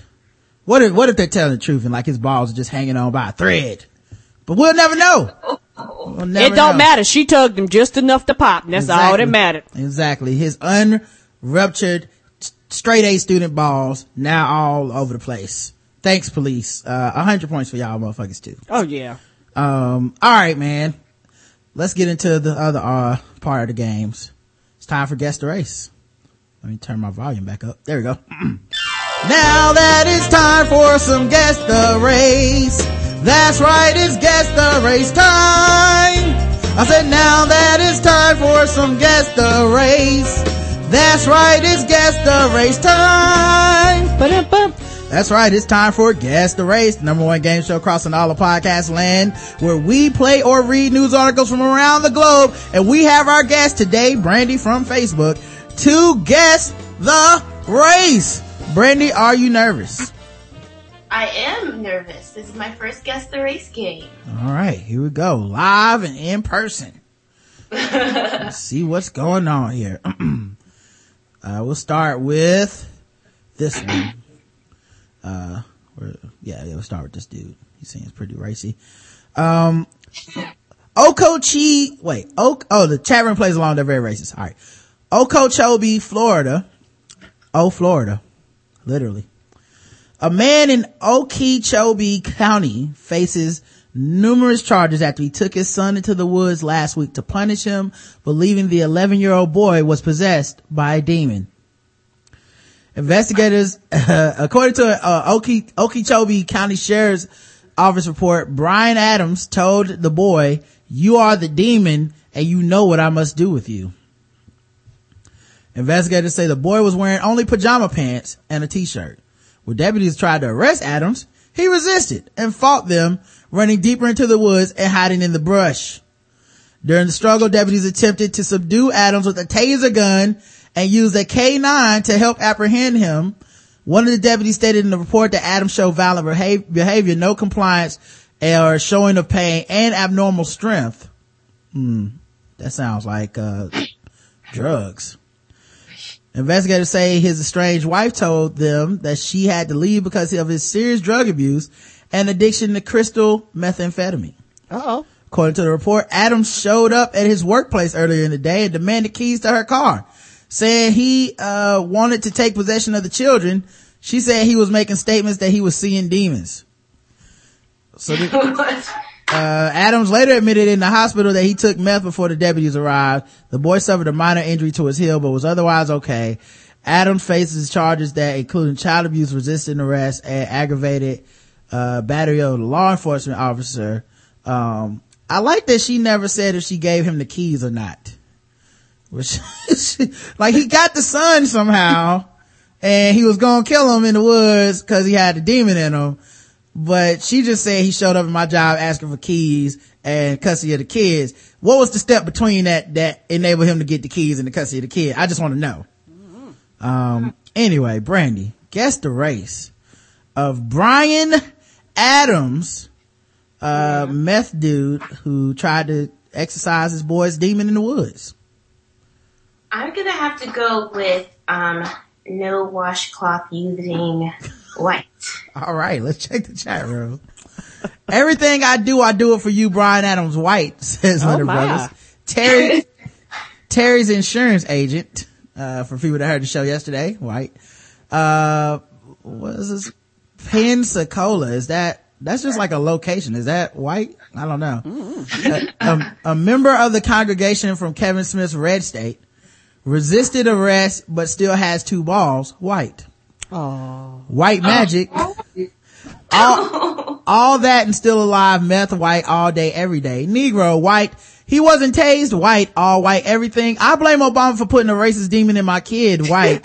Oh Lord. Westboro Baptist Church member aspiring to be Abraham in the Bible. Crossburner and white. Karen, what race would you say this man is? That dude is white. The correct answer is white. Brandy got it correct. And he got the shit beat out of him too. And nobody missed that. So I say, no, put that in the chat room because he got messed up. Oh yeah. Oh, you guys want to see his face? Hold on. Let me see if I can put this in the chat room for you guys. His face looks terrible. Let's just say he definitely got a beat down for resisting arrest. Okay, this is how you can tell someone resisted arrest, because they catch the resisting arrest beatdown. Yeah, it looks like they used his face to paint the concrete. So, oh yeah, really good. Yeah. All right, let's see. That's a beatdown. Yeah, yeah. Let's see if we can find another guess the race person here. All right, why isn't this article opening up? Okay, there I go. This one is about a college athlete, people. Okay, we all know here that we love college athletics. And, did you say black already, Randy? I feel like you might have already said black, which is horribly racist and a great way to play the game. It's a great way to, this is how people win. A college athlete might have sex videos. Oh, cool. I can play the video. Never mind. Let me just, play this video and, see if you can hear it here. Where's my volume button on my video? Here we go. Wait. Now it's playing the wrong video. It should be an arrow to make it go back. Not the other side, other way. I'm panicking. Other way, the other way, baby. The other way, this way. Yes. One more time. Should have been. I don't even see it. Hold on, let me refresh the page. Okay. Yeah. Oh man, my computer making me look bad. Okay, so this time it should start on the correct video. Yeah. All right, give me 1 second here, guys. Got to load up for a second. There you go. Here we go. Disturbing new information coming to light tonight about sex videos police say a former Lindenwood University wrestler made while infected with HIV. Fox News' Chris Hayes just returned from St. Charles, where he spoke with the prosecutor. Chris? Mandy, St. Charles County Prosecutor Tim Lomar said detectives found a laptop in the suspect's dorm room, a laptop with lots of videos, 32 of them. The prosecutor tells us 21-year-old Michael Johnson recorded the videos of him having unprotected sex with multiple partners who likely had no idea Johnson had HIV. Police say many of the videos were filmed on the campus of Lindenwood University. Now authorities are calling on the public to help identify potential victims in this criminal case. Police believe they had no idea they were being videotaped. Johnson is charged with knowingly spreading the virus that causes AIDS. And in those 32 videos, there are at least 31 unidentified male individuals. One of the folks who's depicted in the videos is a victim that we've already identified. We've already charged a count relating to that victim. So at this point, we are just reaching out to the public to see if anybody else may have had any contact with Mr. Johnson. Prosecutor believes Johnson may have met many of his sexual partners through the wrestling team at Lindenwood University and through social media. And anybody who's had contact with Johnson is asked to call the St. Charles Detective Bureau. Prosecutor Lomar added that this is a challenging case because several potential victims have come forward but refused to cooperate because of potential embarrassment or family situations, which could make this a challenging case. Chris Hayes. All right. So, Michael Johnson of Lindenwood University. It sounds like he was lending the wood, all right. Am I right, guys? Up top. It's all up in the university. But he, what race do you think he is? Sounds like he was on the wrestling team. And I guess it was Greco-Roman wrestling. Am I right, guys? Come on. Look up your history. What do you think, Randy? What race is Michael Johnson of Lindenwood University? I'm gonna go with Magic Johnson, house in Virginia, black. Oh Lord! I knew you would be a natural, man. I should be a talent scout for racism on Facebook. Let's see what the chat room believes his race would be. Where's? Okay, here we go. Martian mosquito. That is a variation of moon cricket, and I like it. Oh Lord! Pervy white. Ain't no fun that the homies can't have none black. Whiter than Cliff Paul. Whiter than Cliff Paul. That's good, Black Rob. Ashy dick owner. Black. Larry. Chosen, been doing a lot of Greco-Roman wrestling. White. Pose for the camera. I can make you famous. Black. Oh. Hey yo. I don't think that's a race. First 48 black. Angry black man. HIV African black. Oh, that's so racist. And it's the simplest one and it's the most racist. Yes. Johnson equals black. Black relative to the monkey from Outbreak. Black thug Akun. The reason for high HIV rates in the African American community. Dirty Dick Johnson's his pro wrestling name, Black. One who would be quoted as saying, "I'm coming for you, nigga." And must have been went on a trip to Africa, Black, and wow, she's pretty, but let me continue. Nigga, that is not part of the guess. Anyway, the correct answer is black. He was a black man. Brandy got it right. And a couple people missed it, so I think a couple people went white. All right. So good job. Way to call that. Let's get into the bonus round, guys. Okay, Brandy's 2 for 2. Can she make it in the bonus round? Wait, hold on. What'd you say, Brandy, before I start the music? Do I get your voice on my voicemail? As a prize, you can. I don't mind doing that. I was playing. Go ahead. All right, here we go. That's what they do on NPR.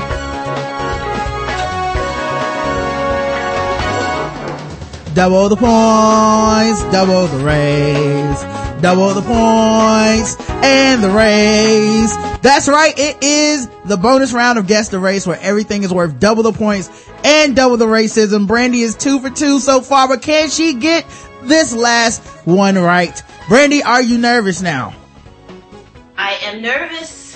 All right. Nervous. High stakes. High stakes. You know, Bill Russell threw up before every game that he played, and he's one of the greatest NBA players of all time because of this. So nerves don't mean anything, okay? You got this, Brandy. I believe in you.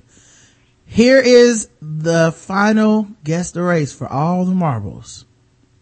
And we begin with a violent death in a Glendale apartment. A man in his 40s is killed, and a teenage girl is behind bars. Navita Forgani spoke with that suspect's mother. What did she tell you, Navita? Well, Steve and Katie, I only spoke to the mother for just a couple minutes. Naturally, she's extremely distraught with her daughter behind bars. She tells me that her daughter has schizophrenia and autism, and this was all just a horrible accident. Take a look behind me at building number 29. That's where the police say the man was killed. Police tell me they were called out to this apartment complex near 63rd Avenue and Olive Saturday evening after the man was hurt, having multiple injuries, but when they arrived, the man had died. Police did arrest a juvenile who was inside one of the apartments. Her mother, who didn't want to go on camera, tells me that she was in the parking lot when her daughter called her saying that the victim was hurt. The suspect's mother also tells me that the victim and her daughter are very close friends, and the daughter would never intentionally hurt them. Right now, the daughter is just really confused and doesn't understand how this all happened. Police tell me that the daughter is being charged with second-degree murder. Now, the only information that we are getting on the victim is that he is 40 years old. Police are still waiting to identify him and notify next of kin before they release any information about how he was killed. But, of course, Katie and Steve were going to stay on top of this developing story. Yeah, I'm sure a lot more to come on this. Thanks so much, Navita. A Glendale mom. Oops, sound like she stayed on top of him after sex. Yeah. So yeah, 43-year-old man was having sex with a 16-year-old girl, and if that wasn't creepy enough, it was involved in strangulation, and she somehow killed him. Guess the race of the girl who killed this man. I'm gonna say that okay, basically white. Okay. All right. Because black people, we don't get mental illnesses. We pray it away. Yeah, we definitely don't get two in a row. Like she had what, schizophrenia, autism. I was like, wow, that. You don't get that. That sounds like at least two different trips to the doctor. You know. Yeah, so we don't go to the doctor. Leonard Brothers says close friends with her mother, cheese eating people stealer. Oh Lord. They sent the black reporter, Black. Let my kids do what they want to prove that I trust them, white. Diagnosed mental illness. She's living la vida loca, Latina. Crazy snow bunny, white bitch. White. strangled him with string cheese white. Oh my. Double mental cheese eater white, responsible gun owner, a member of the cast of Friends, stringy haired Becky going ham on Hank Hill's dick. What? How did, in what world? It's like fantasy. Yeah, I think you've been drawing this cartoon, haven't you, Anita? Why? He's like, oh man, she's on my dick. White, art show white, and cheese loving cracker. Soon as they brought up that mental condition, I knew white. The correct answer is for all the marbles. Brandy got it right. It's white. Yes. Woo, you win the game. Yep. And some people guessed Latina or something. Yeah, somebody guessed. Yeah. By the way, I saw her picture. And she is one of those, like, she looks like a white girl in an independent romantic movie where she has like purple hair and shit. And I was just like, how'd you not know she would kill you like that? Oh, you're talking about one of the movies that Chris Lambert would watch? Yeah. She has that I kill people, that I have sex with look all over her. It's time to wrap up, guys. She did a great job. And her grand prize is, Roger Gleaver, her voicemail. Yep. Mm-hmm. Yes. I will do that. Not a problem. Spartanburg mom defends her son who stabbed her with a sword. That's right, people. We're talking about goddamn sword ratchetness. No way to end the show without talking about it, because people with swords keep doing crazy shit. And in this case, a man stabbed his mama. Why? I will play the article. You guys can listen to it. Wait, I don't even know if this article will play. Now I think about it. Let me try refreshing and see if I can play it again. But Spartanburg, South Carolina. It's getting closer and closer to us. Okay, people must know about, North Carolina. We don't play that shit. Yeah. But, apparently it's getting close to us. Deputy said they were called to a home, where they had to remove 7 children. 7 kids? Wow. They had to remove 7 children from that home last week after a man tried to kill his mother. They had a starting 5+2. Mm-hmm. And stabbed her in the stomach with a sword. Oh. According to Spartanburg County detectives, they were called to the Gray Street home at Mark Winkler, 40 years old, way too old to be living with his mama, Tuesday afternoon, where the victim said her son held a bayonet to her throat and stabbed her with a sword.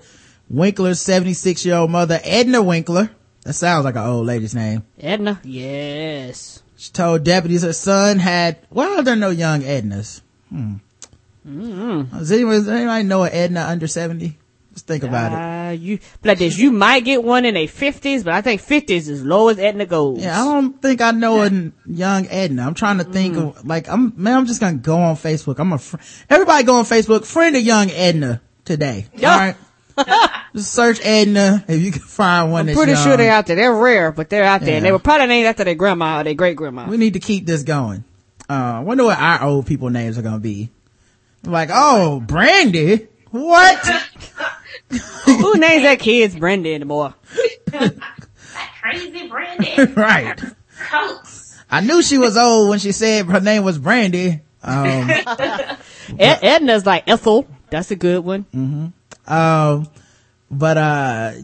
So then on Tuesday, it says, so he stabbed this. Winkler's 76-year-old mother, Edna Winkler, told deputies her son had been trying to get his wife's nerve pills, but she hid them from him. But then on Tuesday, he found them and took more than a dozen. Wow. You know she's old because she said nerve pills.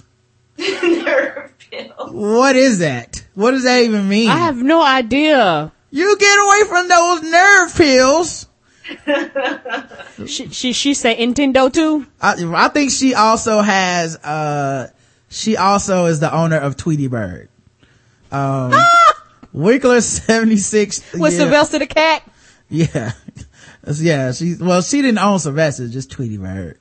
Winkler says after taking the pills, her son's behavior became erratic and he started playing with a sword and a bayonet. Winkler says her son held the bayonet to her throat, but it didn't threaten her. Winkler says her son then accidentally stabbed her with the sword. Accidentally? She's still trying to protect him. It's her son. The bond between a mother and her son cannot be severed even by a sword to the gut. Well, mine can stab me. I'm like, arrest this little nigga. Stab me. Oh yeah, you going to jail? But you my mama. You stabbed me. Yeah, this I know this isn't a black family because it would have been like, I wish you would stab me. Go ahead. Yeah. Go ahead. You better kill me. Yeah, you cause that came back. They were like, 77 year old mother stabs her son after he stabbed her first. He put the sword against my shirt and started to fall, and I reached out and I think I did it to myself. He started to fall. He falls. Oh, she's taking the blame for it. She said she thinks she did it to herself. Her drug-addled son put a sword to her stomach, and it's her fault that she fell and got herself stabbed. Winkler showed Fox Carolina a 2-inch. None of them 7 kids in there seen this incident. I don't know. Winkler. The day as usual. Right. It was like, oh, there you go. Got in the nerve pills again.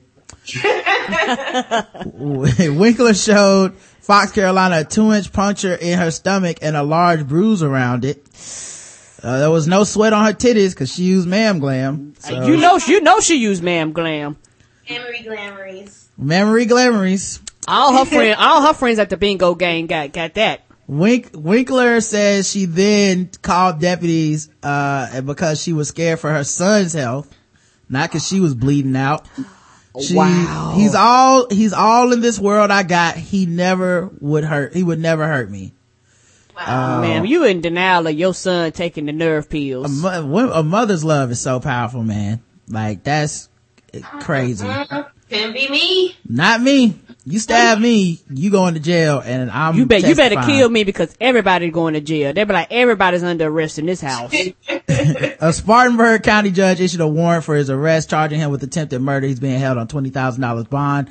Thank you so much, this judge, for taking it serious. Mm-hmm. Charging him with attempted murder like you would if you had a gun. I mean, it's his mama, man. I know that she's not going to testify against him, but as objective people on the outside, how crazy you have to be to try to go at your mama with a sword.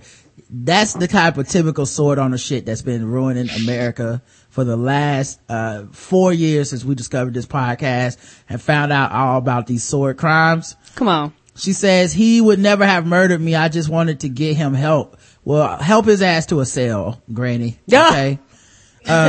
Deputies say they believe Winkler is changing her story because she fears retribution from her son, and say any change in Mark Winkler's charges would have to come from the solicitor. Winkler, along with his wife. This nigga got a wife? What? Yeah, because he broke in the house to steal the wife's pills. Oh, that is right. Were arrested last week on 7 counts each of child neglect after deputies say they found them living in a roach-infested home. The children were placed in a Department of Social Services custody, and according to Lieutenant Tony Ivey with the sheriff's office, they were not at home during Tuesday's assault. So anyway, so sad, but you guys, let's try to concentrate on the positives here. You guys go look up Brandy Velvet Leggings on Instagram. Okay. Mm-hmm. All these guys have been flirting with her throughout chat room. It's been a thirst fest. So, you guys and next time we announce her being on the show, you guys, Brandy, will you come back and do the show at some point? Again? Yeah, sure. Yeah. Okay. So you guys, next time I want to see like 70 people in the chat room. We'll see what we can do here. But yeah, make sure you guys go to Velvet Leggings on Instagram. Make sure you guys go to Adam and Eve, put in code TBGWT, get your discount. Go to, UltimatePodcastGuide.com, put in code TBGWT, get your discount on that. Stop asking me questions about starting your own podcast. Go pay the money if you're serious. Mm-hmm. Get your 10% off. If you trill about this life, and make sure you guys do that, and we'll see you guys Monday. So until tomorrow, I love you. I love you too, baby. Mwah.